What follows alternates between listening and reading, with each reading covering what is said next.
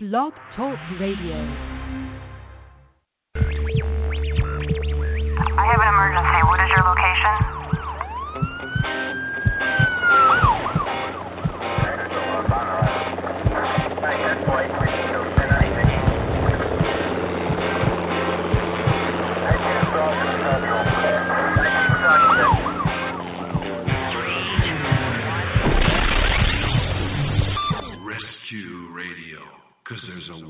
For your soul. Amen. Good morning. Yes, indeed, the word goes on deeper than you might think.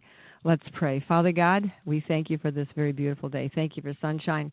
Thank you that the uh, world, the creation, still continues to testify of your greatness, of your wonder, of your power, of your infinite presence with us, Lord God, that we are not alone, we're not forsaken.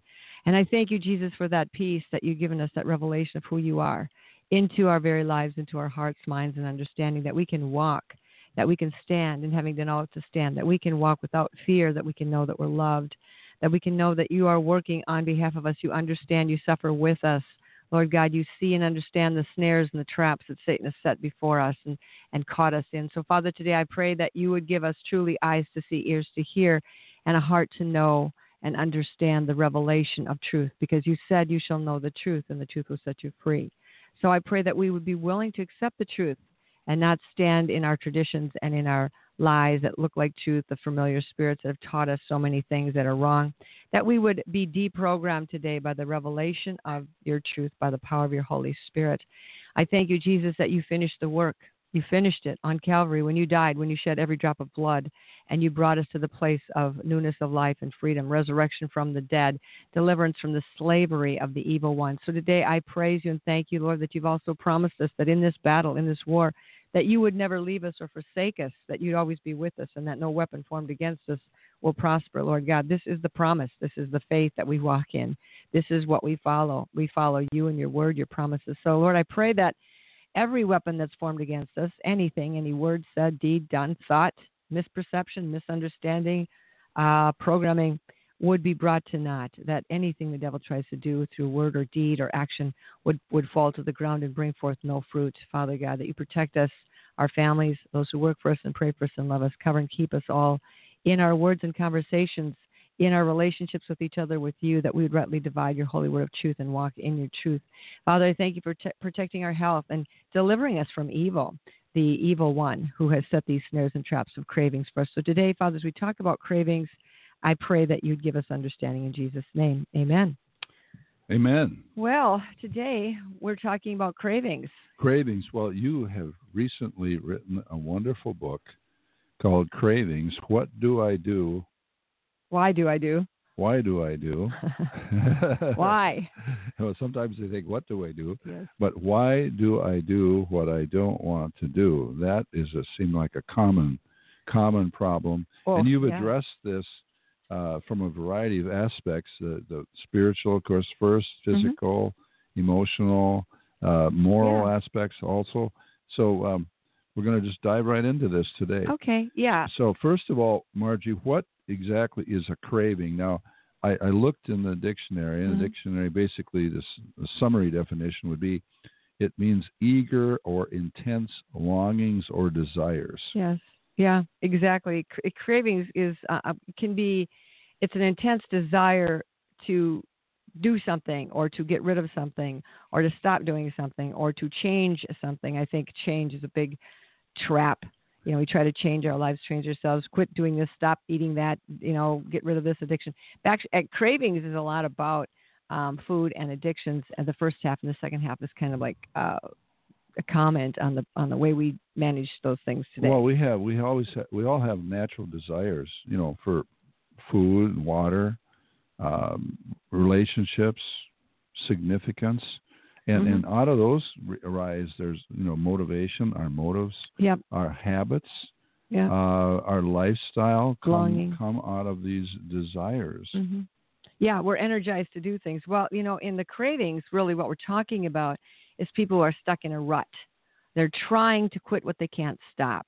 And you can apply almost any subject matter to that, trying to quit uh, eating something or, or lose weight or go on a diet, trying to quit what they can't seem to stop, wh- whether it's to, you know, I'm trying to quit going on a diet so I can lose five pounds, or trying to, you know, but you, you know, you go on for a while and then you fail, fall off the wagon, so to speak.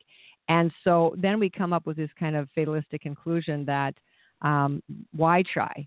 You know, we get on that cycle of failure and nothing's ever going to change. And that's exactly where the devil wants us to stay spinning our spiritual wheels so that we never really get out of the actual. This is the sideshow of life, but Satan has got us trapped in this effort to. Uh, you know, get rid of something, be good. Uh, you know, we're stuck in that miserable place of condemnation. You know, angry, kind of.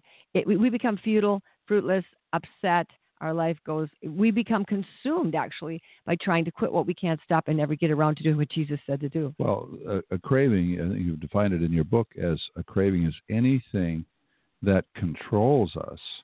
You know there's a desire that controls us. Sometimes we think cravings well just simply has to do with addiction you know drug addiction alcohol addiction tobacco addiction that sort of things. And you can say well i don't have issues with that but there, this goes much deeper than you know what we think of as those conventional uh, addictions. Well, right. We understand. You know, the word control is very interesting, and things that control us. That means that means we're being made to do something, forced to do something, intimidated to do something, afraid if we don't do something. And this is the kind of control that Satan puts on us mentally, emotionally, physically, uh, because we're very vulnerable in many ways. Our bodies are vulnerable to needing food and air and and, and water and, and love and meaning and purpose. And so, in any place where there can be a lack or a vacuum set up, Satan can use it as a way to begin to control us. Um, so, go ahead. So, what it seems like there are legitimate desires that we have, like we talked about food, water, uh, love, relationships, right. all that. We have legitimate desires, mm-hmm. but then sometimes these some of these desires become obsessions. Uh, these desires yeah. be, are becoming unfulfilled. In other words, we try to uh, attempt to fill our lives with something that won't fill us.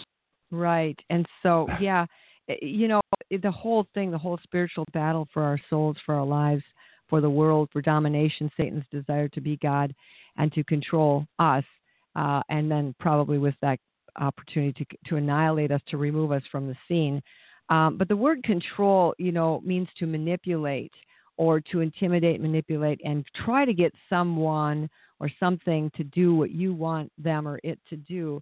It, but in, you know, in a in a typical definition, control has to do with you know, um, you know, we can control our machines. We have operating panels. We have we have programming that controls things. We it, it, it helps us to limit, restrain, or operate, manage, uh, exercise power or authority over something or someone else.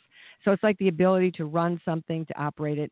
And this is what Satan is trying to do. He's trying to get uh, get us in a corner, teach us that we have no options except to do what he wants, and then get us to believe that it was our choice to, to choose those options, and then get us to accept the guilt that we're responsible for taking those options, when in fact it's all been a huge uh, intimidation that he has played with in our minds and hearts to get to be able to lord it over us, uh, to control us. And that's a lot of what the evil spirits do in people's lives. I think a lot of people, when they're fussing with a, dis- with an, uh, a distraction, an addiction, a craving, they do not consider the spiritual options here, the spiritual answers, the spiritual uh, element of what's really going on. They just think they want something. They don't take it any deeper to look at this as a spiritual force here that is causing me to uh, want something or uh, demand something. And then, of course, we put all our focus and effort towards that thing.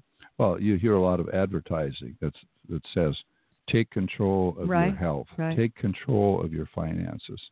You know, take control of your life." And so you get into, and we'll probably talk about this a little bit later, but all these uh, self-help uh, books and methods, plans, mm-hmm. that sort of thing. Well, but control, yeah.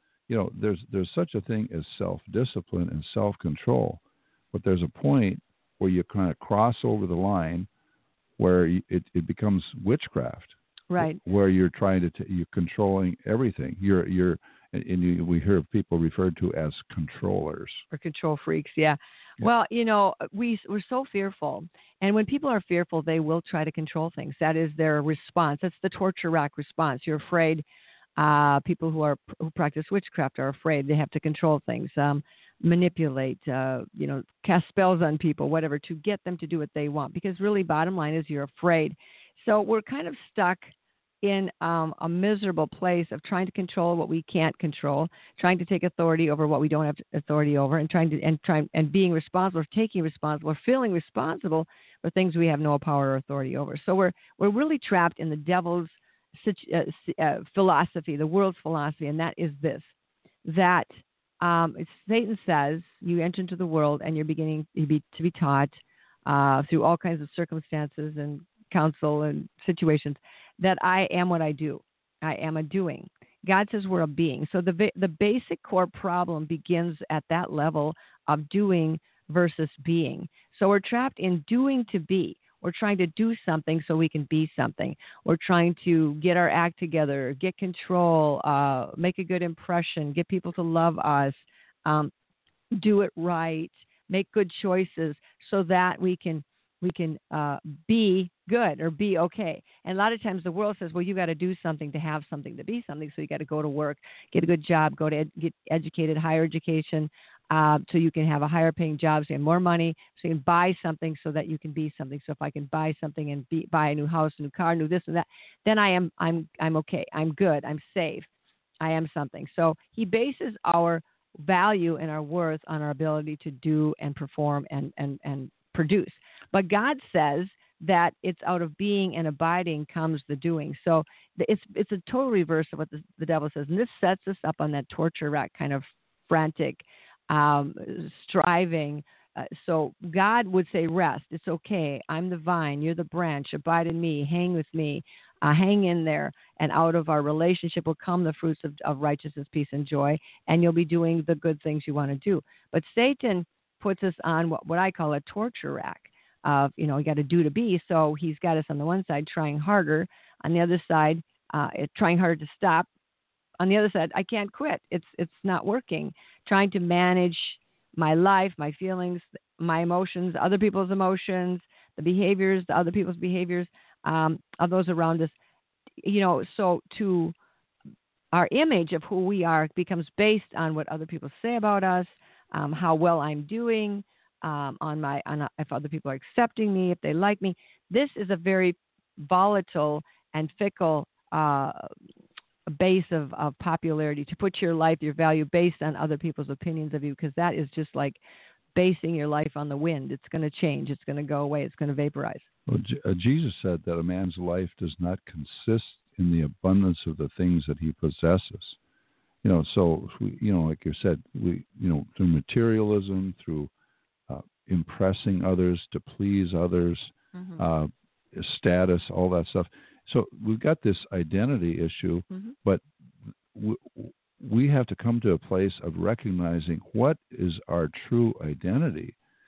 That what, becomes what, the question. That yeah. becomes what is our true identity? Is it based on the, the fickle opinions of people? Is it based on what we have uh, materially or what we look like? Uh, that's what people get all consumed with, and that's why I wrote the book Cravings because we have focused on totally what the devil wanted us to focus on and missed the point of everything that Jesus has to say about the kingdom of God coming and being part of that kingdom, ambassadors uh, for uh, Him on this earth.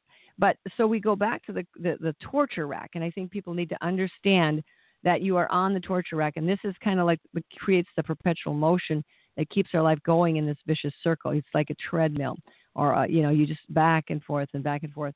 Um, for example, I I've got to I've got to do something, whatever, fill in the blank. I've got to do it. I've got to, uh, but I can't.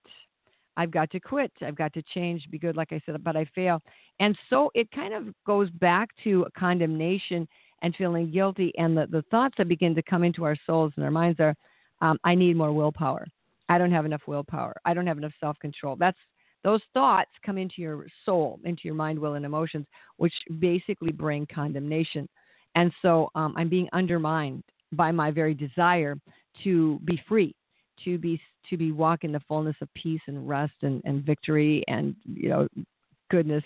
The devil is actually using my desires for those very things to undermine me and to make me begin to believe through the failure I see, through the striving, through the futility, that I am bad, I'm weak, I'm irresponsible, and I'm ashamed. And so this is what we get caught in, along with the, all the other spiritual uh, pressure we feel to be right. And I think this is, you know, I, I want to be good, I want to be right. Um, but here's the problem with that being right. People think I have to do it right to be all right. I have to be perfect. I have to perform. And many of you are caught there and you've just your whole life is a vicious circle and it's never enough because perfection always raises the bar. And this is kind of like any striving, anything Satan can get you to strive to do is the exact opposite of what Jesus said. He did not say to strive about anything. He said rest, peace, abide, follow, be, um, receive. Uh, striving is, you know, uh, he said, don't even strive about disputing about my word. He said it just brings problems. And so, go ahead. You. What I was going to say about you know performance. So so many times that you know we have to be the best. We think we have to be the best, and it seems like you know no matter how good you are at something, you can always find somebody that's doing it better than you are. Obviously. And then then where the record gets broken, you know. Yeah. Then then where do you stand? Well, again, so it what, goes back to up, upset with yourself, futile, and then that really makes your life all about you, all about me, all about how I look, how I feel. And we really, how do I feel? How do you feel? This is a common greeting. Well, how's it going? How do you feel? You know, what's going And you know what? It's not about how you feel. It's not about what you think about yourself. It's about what God says. And if we get distracted by our feelings and by our thoughts about ourselves, we are living and operating out of the soul, which has been programmed by the evil one to cause us to believe lies and act in lies. So in the book Craving, um, you know, we talk about uh, the very first commandments and, and how that Satan, it, it's really based on the understanding of spiritual warfare. Um, I've worked in treatment programs, um, secular and Christian based, and I've done a lot of counseling in my life, and I so I kind of see the programs that are out there, and I'm jumping ahead of myself, but we'll get back to that in a minute. But so there's a lot of elements of those programs that really just reinforce the vicious circle of try harder, never enough, you fail, it's your fault, da da da. So, but it, people, so guilt becomes a huge motivator. People don't like to feel guilty. They don't like to feel like they're doing it wrong. Um, and but it's also a, a clever, clever uh, device. Um, the devastation to to to feel it, make us feel cut off, foolish, stupid, ignorant, ashamed, whatever. That it's behind the devil's vicious circle to keep us striving, to keep us trying. And going back to that thing about guilt, you know, we're also on the other side of that torture rack is, I, like I started to say, we have to be right. I have to do it right to be all right. And so we tenaciously hold on to our traditions and our beliefs, um, our opinions, because we are making the assumption not only that we have to be right, but that we are right. And our, our validity for concluding that we're right is based on the fact that those are our opinions and we couldn't possibly be wrong. And so we get into a lot of conflict with other people who don't see it quite the way we do. And so then we, if we have the superior position over them, like a parent, we enforce our wrong uh, ideas, uh, our authority, our um, our standards on them, and this becomes an unrighteous act. And it, ultimately, it breaks the law of love because offense um, intimidation, uh, teaching others, um, forcing them to do things, and not being open yourself to being taught, teachable, meek, um, learning, submitting, uh, repentant. If you're practicing your your supposed righteousness without having the the fruits of righteousness, peace, and joy, you're actually deceiving yourself. So here's the other part of that problem: people hold on to their stubbornly, fearfully, needing to control. They hold on to their their idea that they're right because they're afraid of being wrong. And this goes back to being made in the image of God. If we love we love righteousness, so we, we really want righteousness, but the devil has told us the way to be righteous is to be perfect and to be right. So we go like it goes like this. If I'm not right, I'm wrong. If I'm wrong, I'm not right. If I'm not right, I'm not righteous and, and and so we can't give up our position, our opinion, our stubborn holding on to our ways because we believe we're going to lose our righteousness. But we need to understand, you guys, your righteousness does not come from you being right or wrong. It comes from Jesus Christ, who is my righteousness, and and He is the one who uh, supplies that righteousness and gives us the grace to live in a very unrighteous world and not become pulled in and sucked into it. But you have another question. Well, there's this idea of determination. You know, I'm determined to do something, and I and I'm trying to do something. I mean, I've heard Mhm. you know so many Christian teachers, pastors talk about let's try to do this, try to do that. Jesus never said try to heal the sick, try to preach the gospel, uh, try to heal the sick, try to raise the. He said just do it. Mhm. So so there's this whole idea of fruitfulness. I, I really believe that God has not called us to be lazy. He's called us to be productive Mhm. in the kingdom of God. Right. So there's a you know, and, and Paul, you read the apostle Paul, other you know Peter, they they were very intense. They were like I guess you would call them uh, what high achievers, Yeah, maybe. Yeah. super achievers, really high motivated. I think a lot of people who are born in religious, very strict religious concerns, constraints, are not only high achievers, but they're also very um, uh, neurotic. I think there's a lot of Christian Christian neurosis out there, fear of doing something wrong or fear of being seen as doing something wrong, and so we hide all of the things that we need to be confessing. We can we're supposed to confess our sins, but instead we hide them because we're afraid we'll be judged by others and be seen as a neurotic. When indeed Jesus says, "Come unto me," you know, confess your your faults, confess your sins one to another. And so, because of the high pressure that's on us to look good and be, you know, be uh, whatever, perform, be perfect, we just we do the opposite of confessing and, and humbling ourselves and admitting we're wrong because I can't admit I'm wrong because I've got to be right, and we don't want people to see us as so we just miss the whole the whole door, the open door of freedom in confessing and repenting by denying we have any problems or hiding them. So you have to look at what is the motivation for our striving. Yeah. You know, even as Christians in the kingdom of God, is it to make ourselves look good? Is it to get the praises of men and say, "Oh, what a wonderful believer that they are"?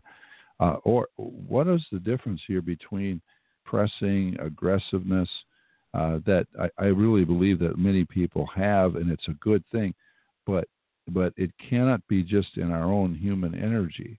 It has to be motivated by the Holy Spirit. So, what would you say is the difference between uh, the results that come from striving, you know, uh, workaholism, uh, highly. Mm-hmm. motivated, super achiever types, type A personalities, and and the difference between that and and abiding in Christ. Sometimes we think abiding in Christ means we're just hanging out. You know, we're just we're just Mhm. oh we're just kind of like woo woo and all la land. Yeah. Uh, but you know, but that's that's really where the, the fruitfulness comes from abiding in Christ. So, can you talk a little bit about that distinction, if there is a distinction there, between that that striving that we have we can do humanly, and and uh, determination, and Yes. um, simply abiding in Christ. Well, of course, is this is the bottom line. The bottom line is understanding spiritual warfare.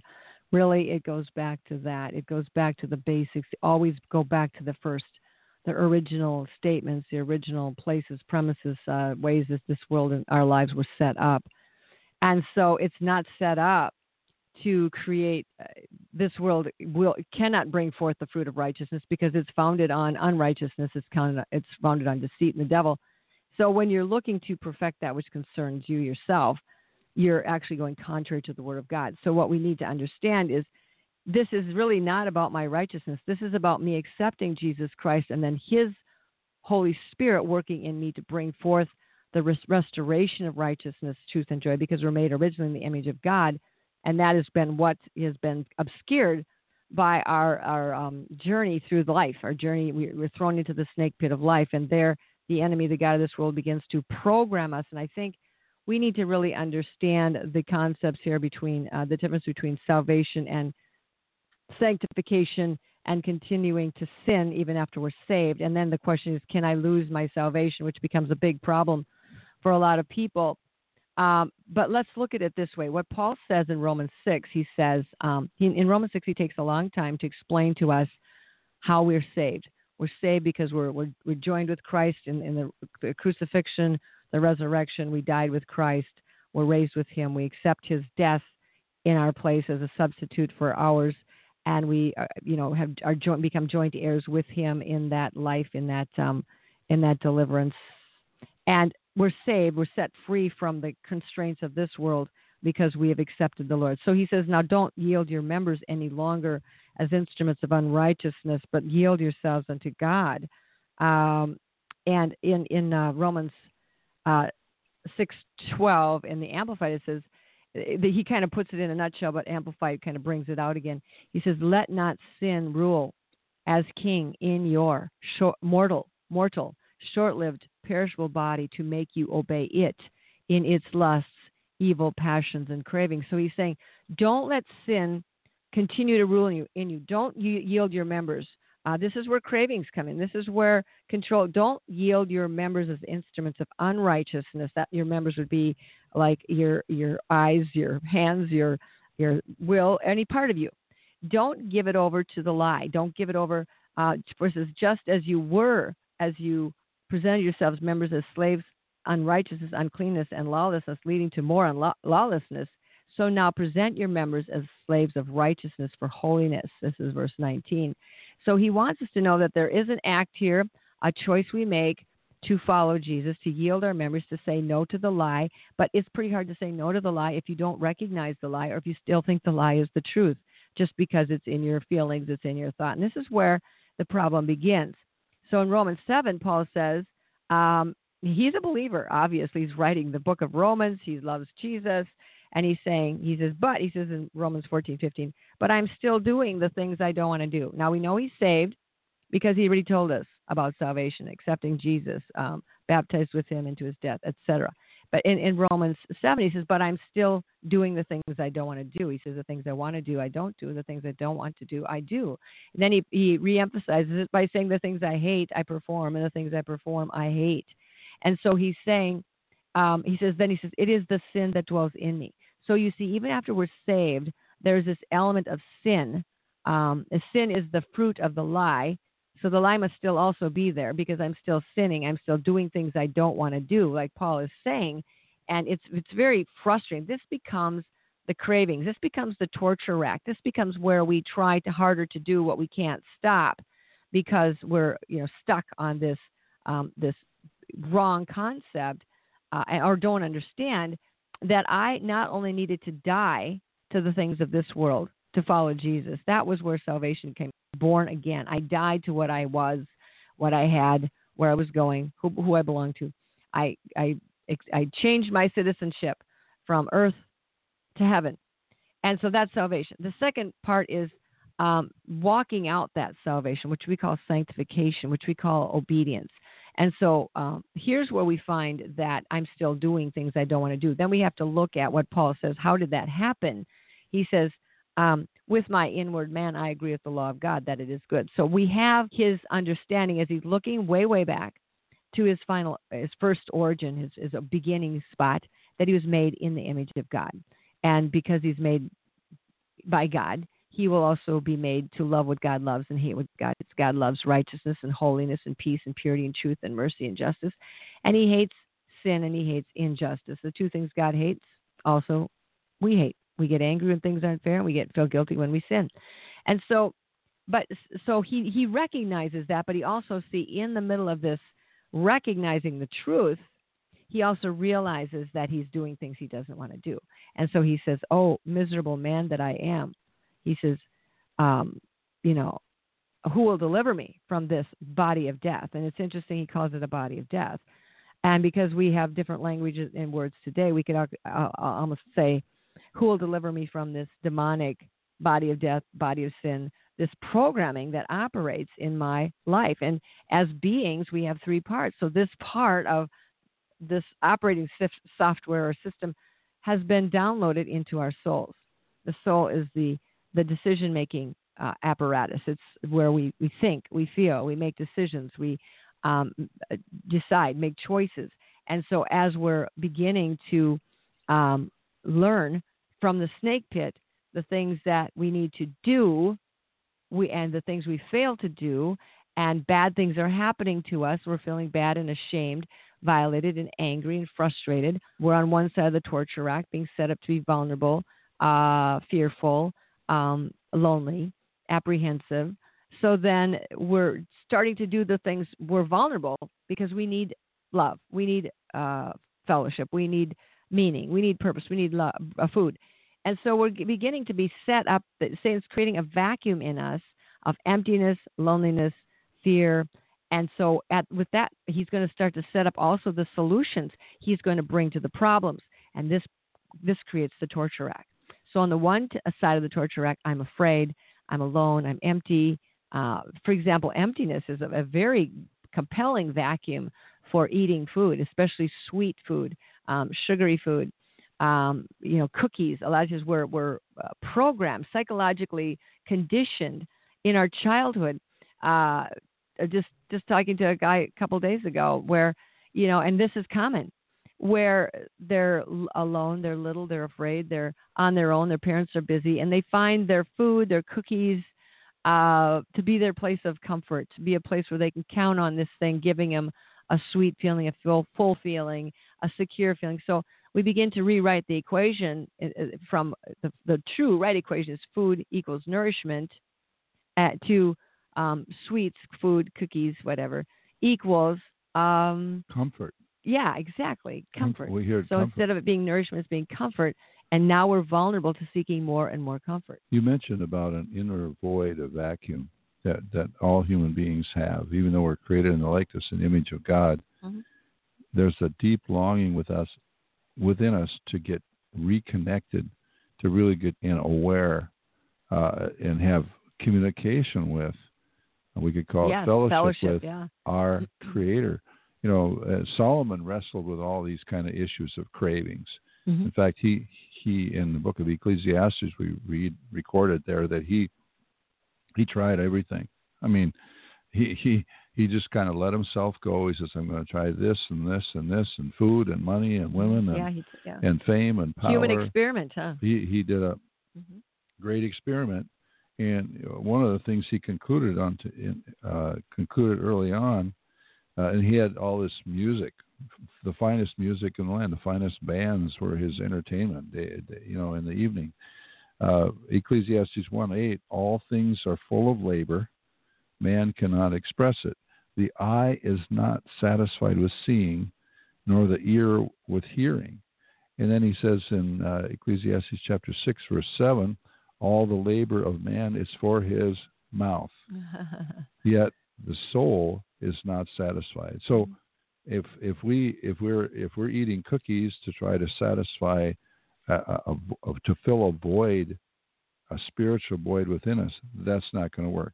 We will not be satisfied. Right. In that. Well, it's like it's like uh that's his whole his whole deal is to create a vacuum, create a problem, and then um, give us a solution to the problem. Of course, because we're desperate, and that solution is not really what we need.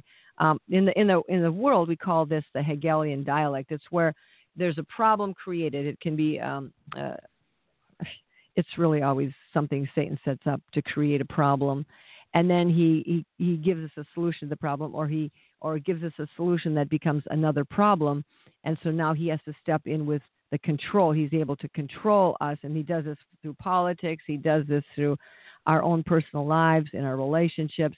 Um, he uses our motivation, you know, our, our emptiness or our desire to be full or our desire to be known or loved um, to set us up. Uh, it's like the hungry little fish. He, he, the, he uses the fish's natural hunger cycle. Fish is going to be hungry for lunch or breakfast in the morning.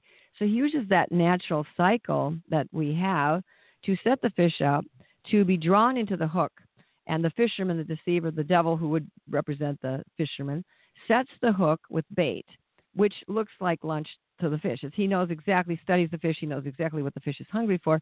And so um, he sets that hook deliberately, and then the fish makes a choice, and the fish becomes lunch when in all he was doing was just simply looking for lunch. And I think James, uh, you uh, would look up that scripture, James um, 1 13 and 14 really addresses this issue very clearly. Yeah, I'm going to read it. I'm going to read it from the uh, Amplified Bible. Here. Okay, this 13 very, and 14. Yeah, uh, he talks about The The- sources of our temptation. the sources of our temptation. And it says it's not God. No. You know, it, God's not a source of temptation to evil. Uh, James 1 um, 13 through 16 in the Amplified Bible let no one say when he is tempted, I am tempted from God, for God is incapable of being tempted by what is evil, and he himself tempts no one. But every person is tempted when he is drawn away, enticed, and baited Mm. By his own. That's like the hook you were The talking fish, about yeah. for the Mhm. fish. Baited by what? His own evil desire or his cravings, lust or passions. Then the evil desire, when it has conceived, gives birth to sin, and sin, when it is fully matured, brings forth death. Do not be misled, my beloved brethren.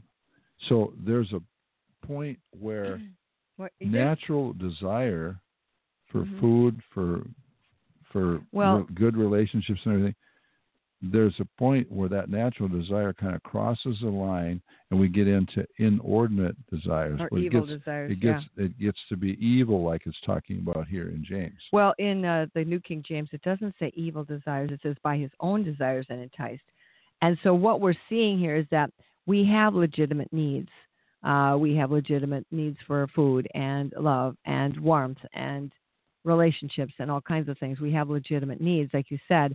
Uh, but but when Satan puts pressure on that, and that need is not being met in a proper way, uh, in a healthy, God-given, God-ordained way, then it can create a vacuum and that vacuum then pulls other evil things in to fill it, uh, or it, it changes the natural use um, to an like, for example, the natural use of of a cookie, a chocolate chip cookie, is just simply as maybe a little bit of a cherry on top or a little bit of sugar. It's supposed to be food, but we now use it as our uh, reward system, or we use it as a it's not gonna. It's not doing well to nourish you it's not going to be a good nourishment system to eat all the sugary things and, and junk food. But we, uh, because of a vacuum, because of a we have an, an inordinate desire or a evil desire, we have a righteous, true, legitimate desire for food.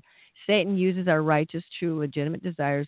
He puts pressure on them, intimidates us, and then sets up a false solution that then brings us into bondage. Exactly. That's exactly how he he sets it up. And he sets, and, and with all of that comes programming. I'm programmed to believe through the things I've experienced that the lie is the truth, that the lie is reality. And reality and experience always seem to trump truth in the life of a, of a one who's believing lies. So the enemy has programmed us through Through what we've through lies, through our experience, and, and and through we get programmed by the influences of the world, the others, media, family, and so forth. sure, and so bloodlines. this process got of it. this, Mhm. yeah, the process of sanctification. Then part of that is deprogramming from the the lies of the enemy. Okay, Mhm. recognizing them as lies, rejecting those, and then being reprogrammed by the truth, Right. by recognizing that we have a, a new identity, for example.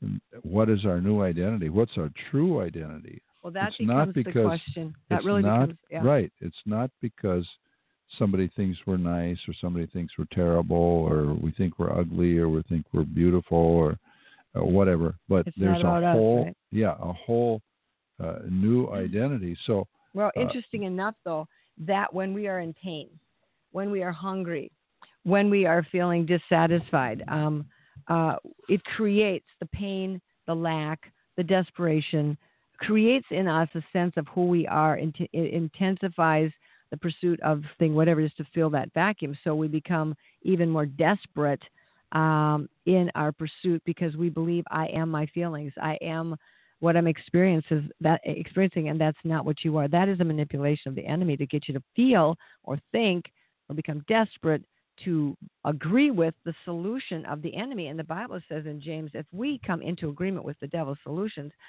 uh, when that desire has conceived, it gives birth to sin, and sin, when it's fully grown, brings forth death. So when my desire or my need, let's just say I'm I'm hungry, uh, takes the solution uh, which is sinful to steal a piece of bread and you know eat it, whatever. Um, uh, my hunger, my is the the vacuum is creating a decision, a choice to take a solution that is illegal, stealing from someone else, for example. Um, and when those two come together, they bring forth sin, and sin, once fully grown, brings forth death. So, using the devil's solutions, like for example in addictions, or using the temporary false comforts of alcohol or substances or meth or food or gambling or shopping, anything, to temporarily take away the emptiness or the pain, that when you do that, it's going to bring forth sin and death ultimately because it's not it's not what God has designed. for. It's it's like trying to take care of yourself. It's trying instead of casting all our care upon Him and and seeking God to fulfill and supply our needs for meaning and purpose and love and direction, we we do it ourselves. We look to other people. Right, and the more we accept Satan's false solutions, the more we become under his control. Right. So, but what is the key, Margie, to uh, being reprogrammed? How are we reprogrammed? You know, Romans 12. Well, first of all, we have to recognize we were programmed by Satan, and that not every thought you think you thought are thoughts you thought. Not every feeling you have is from you. There is a whole set of contrary, uh, deceptive feelings and thoughts, a whole set of programs that operate inside of us.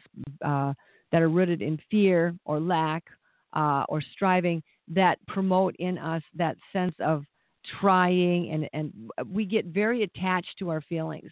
And most of the feelings you're having if you look closely they're not even yours. You get very attached to the pain that you think is yours and it's a spirit.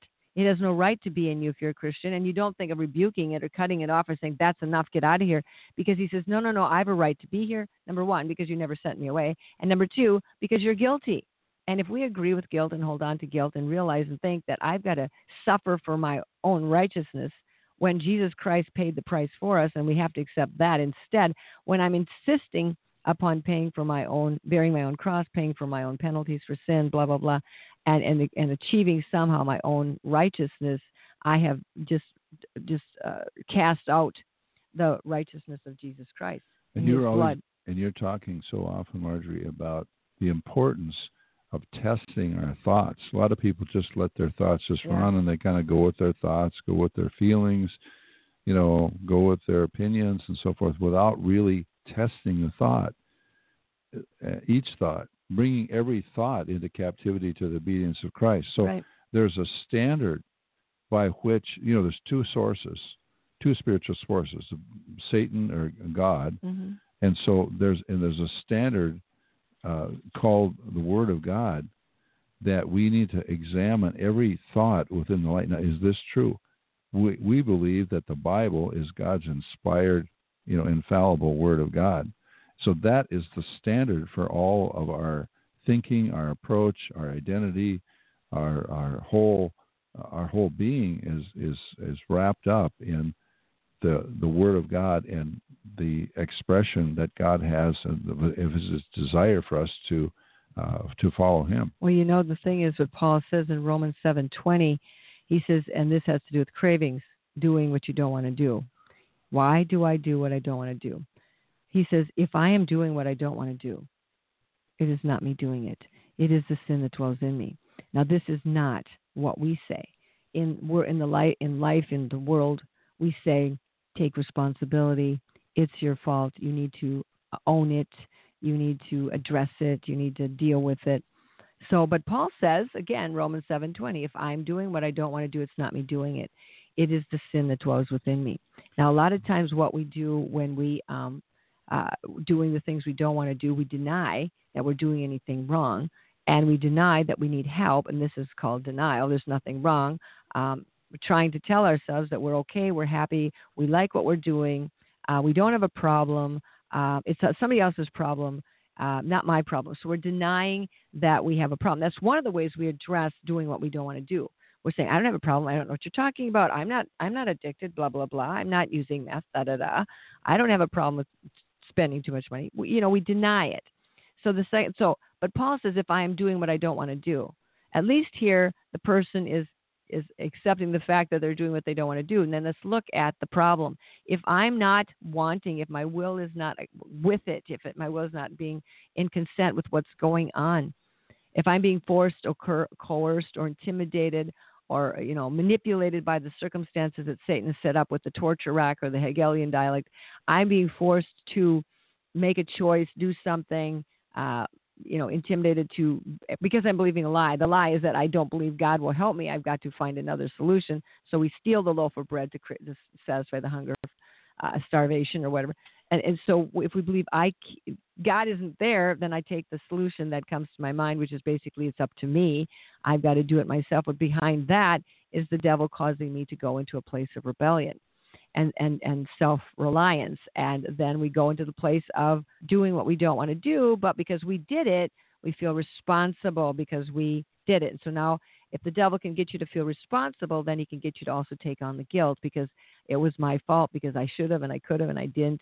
And now I'm guilty for not taking responsibility. But notice that in Romans 7:20, he's actually saying contrary. He's saying the opposite of taking responsibility. And I think all treatment programs and the reason they they fail and they do fail most for the most part. The only reason anybody ever gets free from using anything, I don't care what their addiction is or drug of choice, the only way there's only one way they ever get free, and that is through a revelation of the truth. Uh, God, they, they don't have to be a Christian to get a revelation of truth. Truth is truth.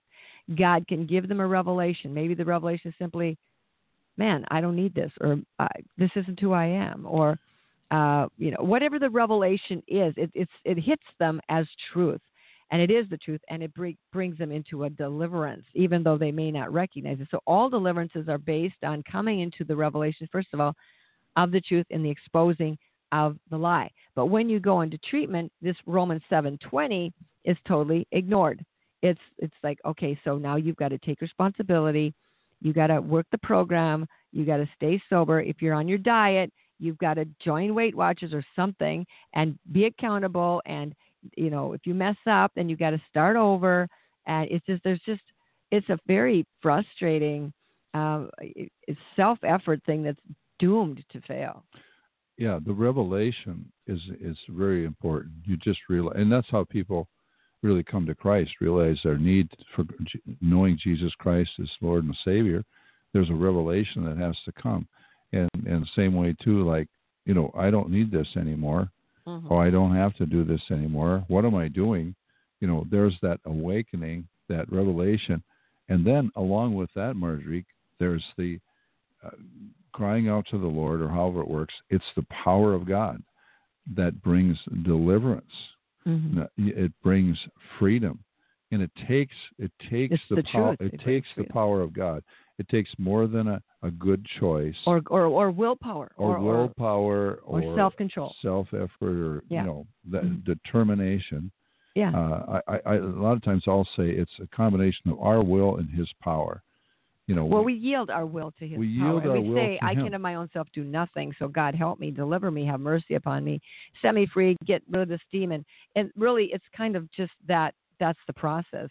God have mercy. God do because Paul says right here. He says after he says all that, he says, "Oh wretched man that I am, who will deliver me? Who will deliver me from this body the, of death?" Right. The need the programming for deliverance. It's a matter of deliverance and it's crying out for it and admitting it. Somebody's yeah. got to do it. I can't do it myself. I've tried, yes. I'm I've on a tried. torture rack. People are so used to living on their torture racks, they don't know what to do. Jesus says, Come unto me, all you that labor and are heavy laden, and I will give you rest. My yoke is easy, my burden is light. He didn't say, Okay, I'm going to give you grace to live on the torture rack. He says, What are you doing on the torture rack? I set you free. I finished this work. I paid the price. You don't have to be on that treadmill of hell anymore, striving and trying and failing and trying harder. And I got to quit what I can't stop, and I can't stop what I got to quit. He, that's not his plan for our life. That's a that's a that's a distraction. Your real plan for your life, God's plan for your life, is to follow Him and make disciples. Go preach the gospel, the good news of Jesus Christ. And you said uh, earlier, Marjorie, about uh, Romans chapter 6 about yielding our faculties, parts of our body, our minds, our ears, our voices to God, mm-hmm. to, to God, and so forth. And what really kind of summarizes this in a, in a and extends that is Romans 12, 1 and 2. And I want to read that from the Amplified Bible today. Uh, it says, I appeal to you, therefore, brethren, and beg of you, in view of all the mercies of God, to make a decisive dedication of your bodies, presenting all your members and faculties as a living sacrifice, holy, devoted, consecrated, and well pleasing to God, which is your reasonable, rational, intelligent service and spiritual worship. Mm-hmm.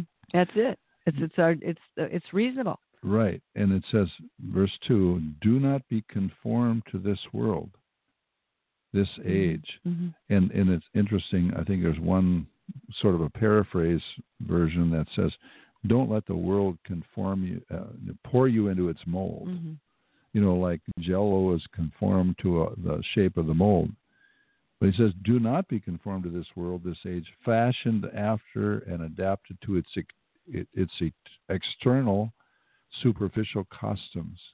But be transformed, changed by the entire renewal of your mind, by its new ideals Mhm. and its new attitude, that, so that you may prove for yourselves what is the good and acceptable and perfect will of God, even the thing which is good and acceptable and perfect in His sight for you.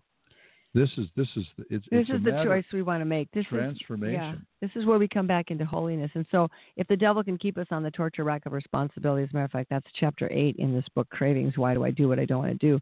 It's really an excellent book because it lo- it talks about the first half is about the spiritual uh, parameters, uh, the paradigm that we're really in in terms of trying to quit what we can't stop, whether it's food or alcohol or whatever it is.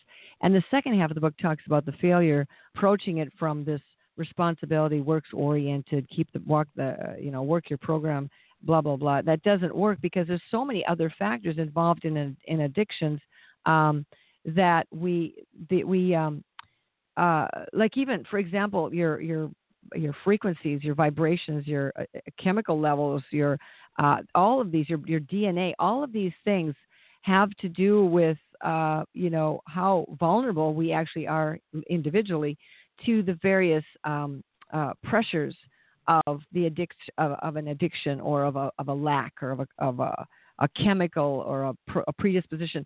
And all of these, there's no way that you can manage your your frequencies, uh, your vibrations, uh, your chemicals, the, the the amount of you know in our body. There's a lot of involuntary things that go on. They're just that your heart beats and you don't have to give it permission. It just does it. There's a lot of things in there that we don't manage, um, and, and and having to do with deliverance and freedom from uh, cravings or vulnerabilities or depletions of our systems.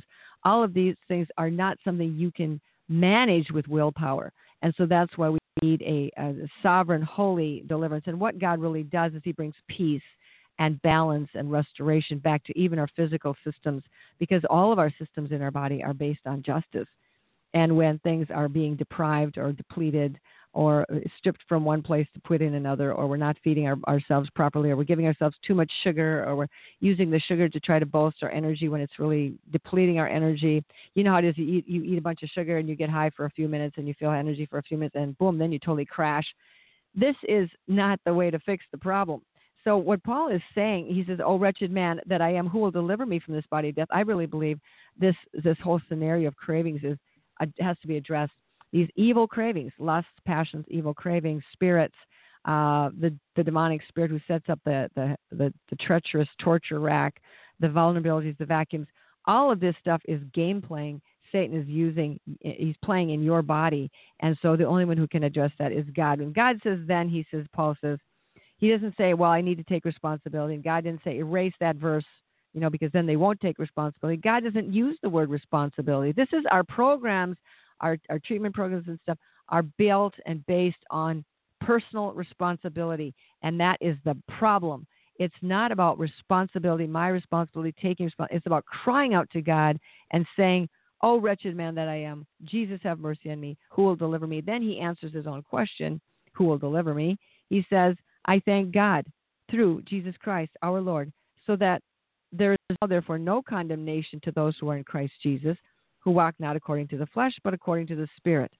So he's saying that the, the freedom from condemnation and guilt and shame and failure comes from knowing, number one, that I'm saved, and number two, that I'm not using my old soul software programmed by hell to make a decision, but I'm using and walking in the Spirit of God. Now, walking in the Spirit of God is a process, and I'm not going to. It's, not done yet. I, I there's still things in me that I can look at and find fault with and say, well, I wish I were better at that, and I don't like that. But God's working in me both the will and to do of His good pleasure, and He's okay with the speed at with which He's doing this. This isn't giving me any kind of excuses. We're not looking for excuses here.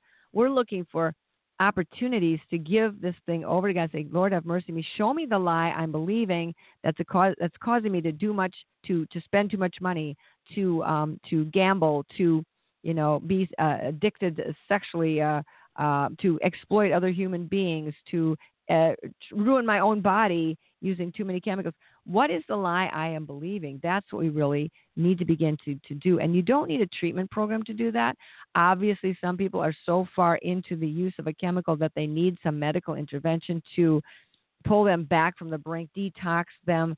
Um, because what's happened is they are addicted, and addiction is something where you you have to use more to get the same effect. And when you stop using it, you would go into withdrawal. So those two reasons are like kind of the definition of an addiction, especially to a chemical. So you've got to use more to get the same effect, more and more and more. You drink more, and it doesn't do anything. And you, you can hold your liquor, whatever.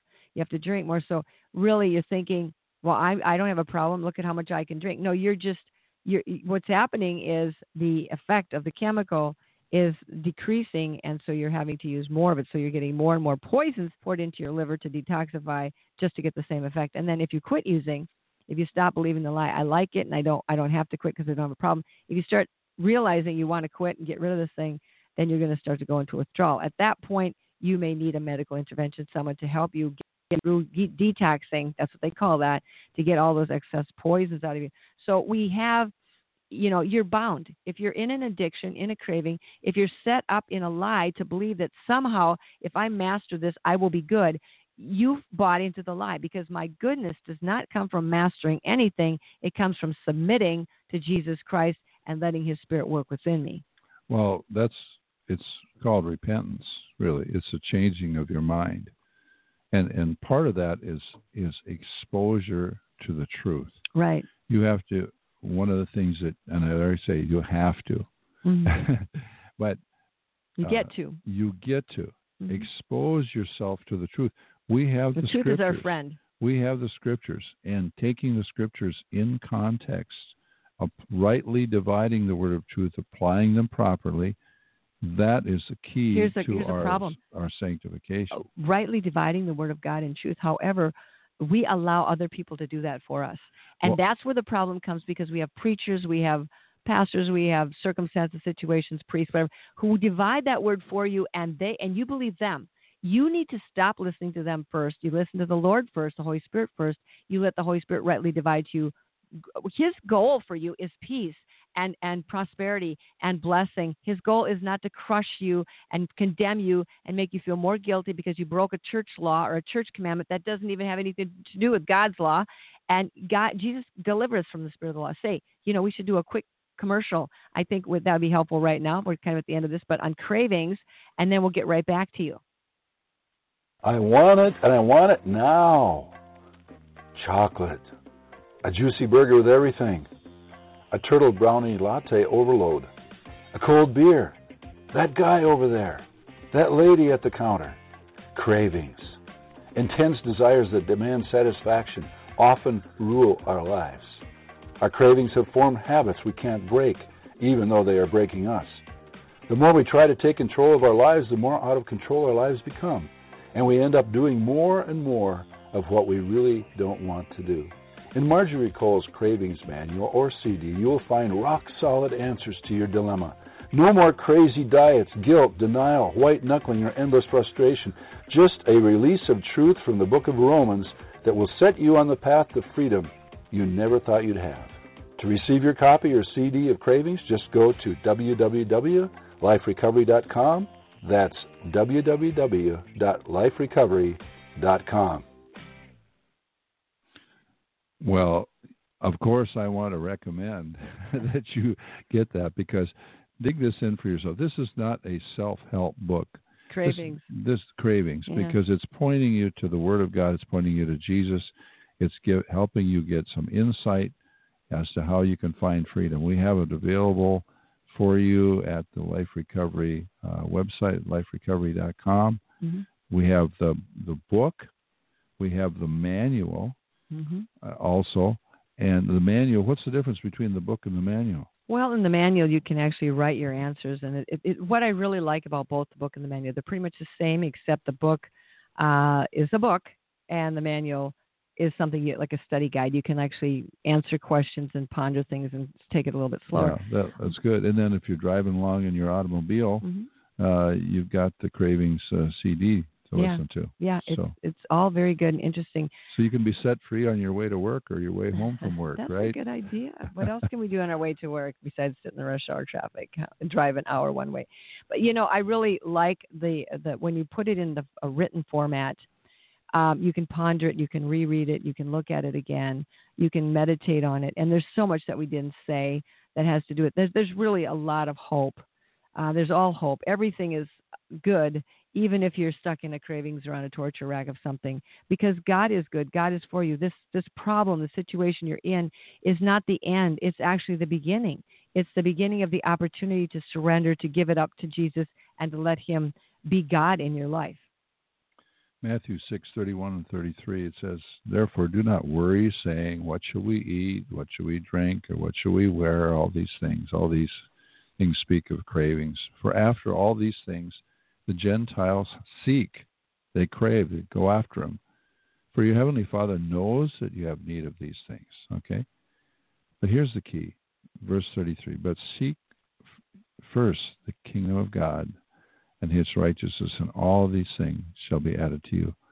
So this is this is where this is, needs to be our number one craving Mhm. uh, is is to say, Lord, I want you, I want your kingdom, I want your righteousness, not my own. And then then all these other details, Mhm. legitimate needs Mhm. that we have, Mhm. will be taken care of as a matter of course.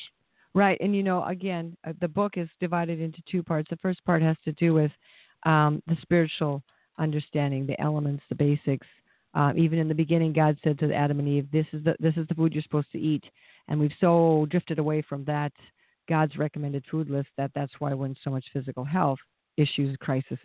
But in the second half, we talk about the you know how our body works and the spirit of cravings and and being reprogrammed. So it's it's a really you can't take responsibility for things you don't have any authority or control over. But we do have the right to cast out, cast off the lie, the spirit, ask God to deliver us, and walk in truth and freedom. And that's what sanctification is really all about. It's about being deprogrammed uh, from the ways of the world and being reset and reprogrammed according to righteousness, truth, and the Holy Spirit. So I, I just like to, you know, say thank you for listening today. But be sure that you, if you have an issue here, and we all do in some way or another, we're being driven by something, that it would be very helpful to check this out. Lord, thank you for those that are listening uh, today, those that have listened. We just pray that your freedom, your power, your grace will be abundant in their lives, that there be that revelation of Jesus Christ, there be that transformation, there be that freedom that you gave your life on the cross and rose again for us to have. We thank you for that. We pray that that power, that grace, and that love will be appropriated in the hearts and lives of every listener today and in the days to come. We ask this in Jesus' name. Amen. Amen. God bless you. Have a great day. I have an emergency. What is your location?